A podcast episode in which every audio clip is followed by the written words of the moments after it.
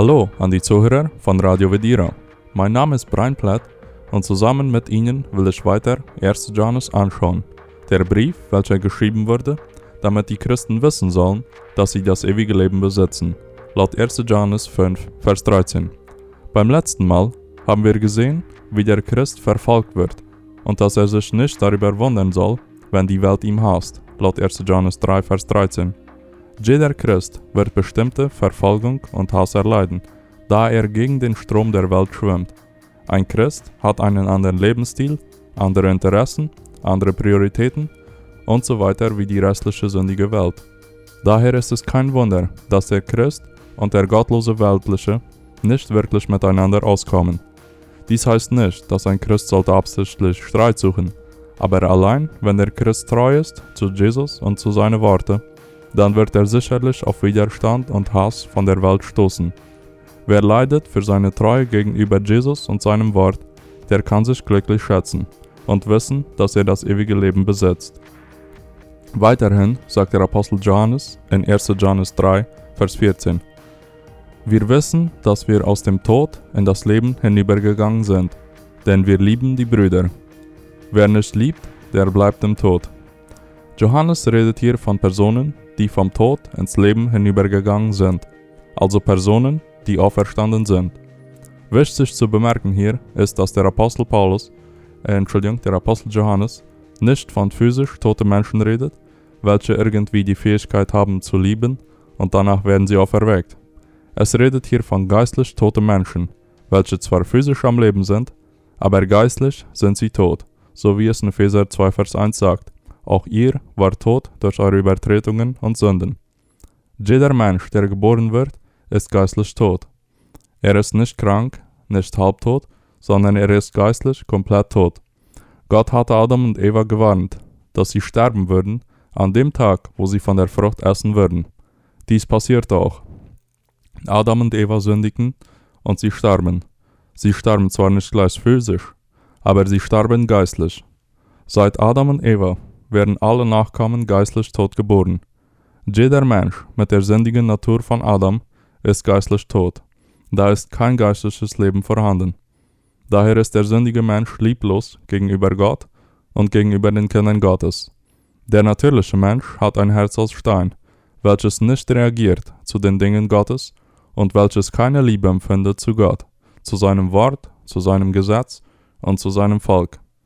Der geistlich tote Mensch liebt zwar die Sünde, aber er liebt nicht Gott und die Kirche. Erst wenn der Heilige Geist dem Sünder ein neues Herz gibt, ein Herz aus Fleisch, so wie es in Hesekiel 36, Vers 26 sagt, dann erst hat der Mensch geistliches Leben. Dann erst kann der Mensch Gott lieben und auch die Familie Gottes lieben. Der Mensch kann dies nicht tun oder bewirken. Er kann nicht sein eigenes Herz ändern und er kann nicht seine eigene sündige Natur säubern. Spurgeon sagte, dass Gott sich dessen bewusst ist, aber Gott weiß auch, dass er beides tun kann. Gott und Gott allein kann dem Sünder ein neues Herz geben und er kann die sündige Natur des Menschen säubern. Der Mensch ist komplett abhängig von der Gnade Gottes. Entweder gibt Gott dem Sünder das geistliche, das geistliche Leben, oder der Mensch wird nie geistlich lebendig werden. Entweder erweckt Gott dem Sünder vom geistlichen Tod, oder der Sünder wird nie geistliches Leben in sich haben. Mögen wir Gott demütig darum bitten, dass er sowohl uns mit geistliches Leben füllt, wie auch viele andere Menschen auf der Welt. Möge Gott uns Herzen schenken aus Fleisch, mit welches wir endlich Jesus lieben können und auch sein Volk lieben können. Der Apostel Johannes sagt, dass das Zeichen für geistliches Leben darin besteht, dass der Mensch Liebe hat gegenüber den anderen Gläubigen.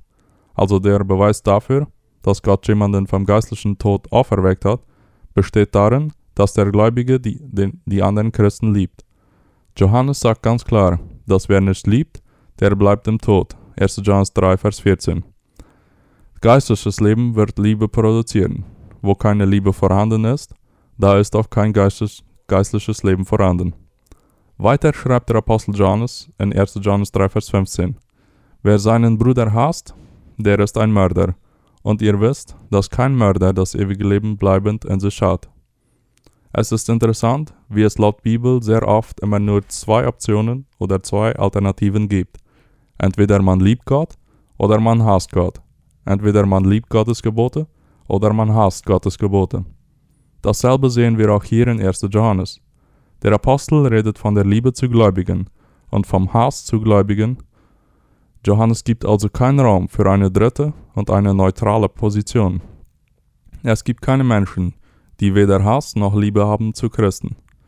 Dies mag vielleicht ziemlich komisch erscheinen. Wahrscheinlich kennt jeder von uns Personen, welche zwar nicht Christen sind, aber wir würden nicht glauben von ihnen, dass sie wirklich einen Hass gegenüber Christen haben.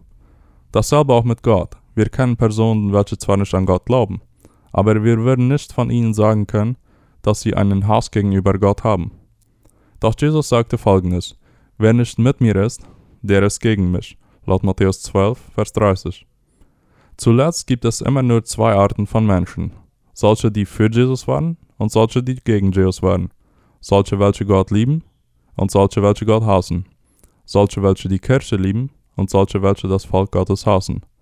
Es gibt also nur zwei Destinationen, zwei Orte am Tag des Gerichts. Es gibt den Himmel und die Hölle. Da ist nicht noch ein dritter Ort, wo solche hinkommen, die weder Gott liebten noch Gott hassten. Es gibt zuletzt nur Schafe und Ziegen, nur Kinder Gottes und Kinder Satans. Wer also geistliches Leben hat, der liebt Gottes Kinder. Wer aber einen Bruder im Glauben, also wer ein Kind Gottes hasst, der hat kein geistliches Leben. Johannes sagt, dass dieser das ewige Leben nicht in sich hat. Wer hasst, der zählt schon als Mörder, denn er hat Mord in seinem Herzen begangen. Mörder werden das Himmelreich nicht erben. Menschen, die hassen, die wissen nicht wirklich von der Vergebung, welche sie selber anscheinend erfahren haben von Gott.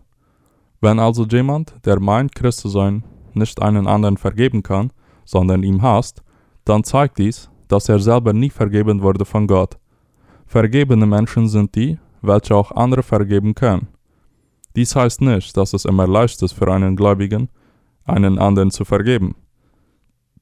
Aber ein Christ kann nicht beständig im Hass gegen einen Christen bleiben. Sein neues Herz aus Fleisch drängt dem Gläubigen zur Vergebung und zur Liebe zum Christen. Wo aber nur Hass und keine Vergebung zu finden ist, da ist keine Spur vom geistlichen Leben. Johannes sagt weiter in 1. Johannes 3, Vers 16: Daran haben wir die Liebe erkannt, dass er, also Jesus, sein Leben für uns gelassen hat, und wir sollen auch das Leben für die Brüder lassen. Was ist also diese Liebe, welche ein wahrer Gläubiger hat?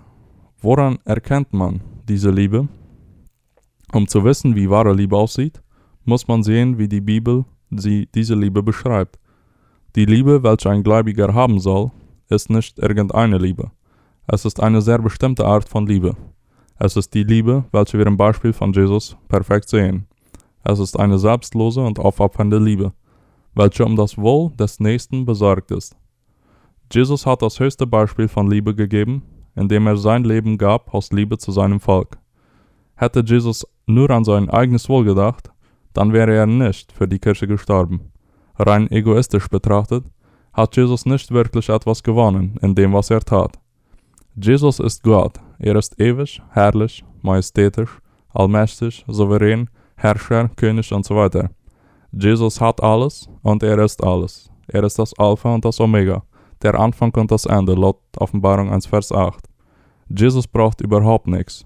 Er war nicht einsam oder traurig. Da ist unendliche Freude vorhanden in der göttlichen Dreieinigkeit. Rein egoistisch gesehen macht es also nicht Sinn, dass Jesus sein Leben gab für seine Schafe. Aber von der Perspektive von wahrer Liebe, da macht es Sinn. Diese Liebe sucht nicht nur das eigene Wohl oder den eigenen Vorteil, sondern das Wohl vom Nächsten. Die wahre Liebe Gottes ist daran zu erkennen, dass er sein Leben für uns dahingegeben hat. Und die Christen sollen auch ihr Leben dahingeben für die Brüder, also für die Glaubensgeschwister. Ein Christ soll darum besorgt sein, seine geistliche Familie zu lieben, indem er um ihr Wohl bekümmert ist und nicht nur um das eigene.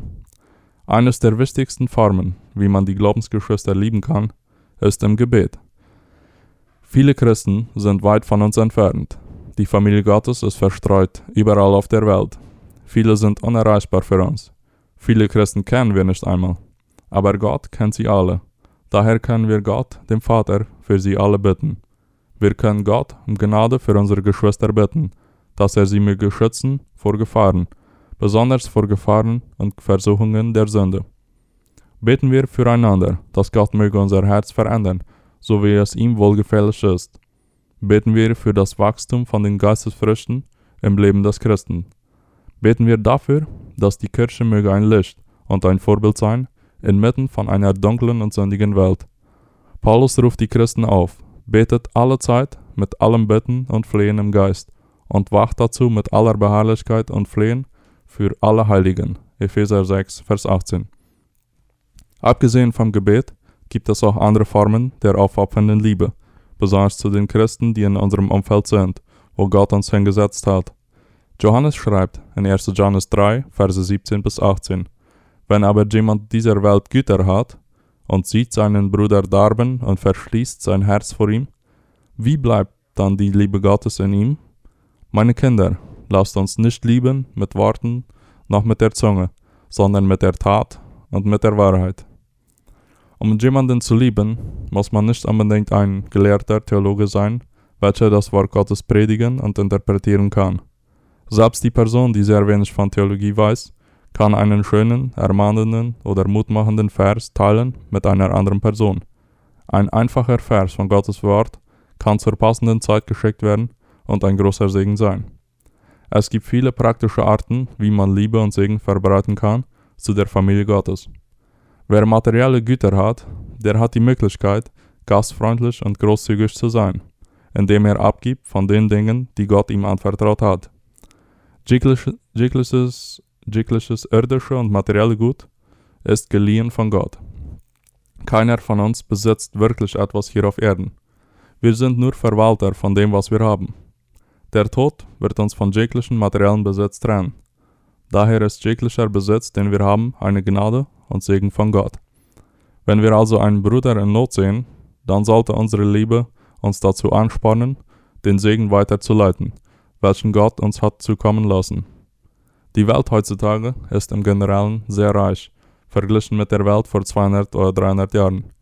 Der Großteil von den Menschen hat mehr als was sie zum Leben brauchen.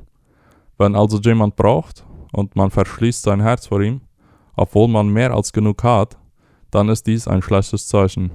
Der wahre Christ ist darum bemüht, großzügig zu sein, da er selber unglaublich große Großzügigkeit von Gott empfangen hat. Wer aber keine Großzügigkeit ausübt, der zeigt damit, dass er nicht die Großzügigkeit von Gott erfahren hat. Jill sagt von der Hure, welche Buße tat. Ihre vielen Sünden sind vergeben, denn sie hat viel geliebt. Wem aber nur wenig vergeben wird, der liebt nur wenig. Lukas 7, Vers 47.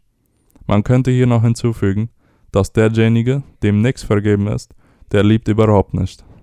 Die Vergebung, die ein Christ erfahren hat von Gott, die wird sich sichtbar machen in seiner eigenen Bereitschaft zu vergeben, großzügig zu sein und zu lieben. Ein Christ kann natürlich nicht allen helfen oder großzügig sein zu allen, die in Not, in Not sind. Aber wer hart und großzügig zu sein, dies aber nicht zu denjenigen ist in seinem Umfeld, die in Not sind, der zeigt damit eine falsche Liebe. Eine Liebe, die nur in der Zunge besteht, aber nicht in Wahrheit und in Taten.